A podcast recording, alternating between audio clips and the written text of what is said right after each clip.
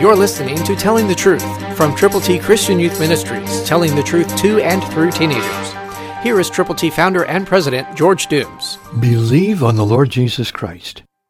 And the Lord said, Because the outcry against Sodom and Gomorrah is great, and because their sin is very grievous. Genesis 18:20 New King James Version. When God is disgusted, after disappointment, then he goes into action. Sodom and Gomorrah had done things that displeased the Lord. Oh, not the cities, but the people in the cities. And so destruction was going to come. Know that you cannot outsmart God. You cannot sin and win. God will always be the victor. So it becomes your real opportunity to get in tune with Him. It's the smart thing to do. It's the wise thing to do, to stop sinning and start serving the Savior. Jesus loves you.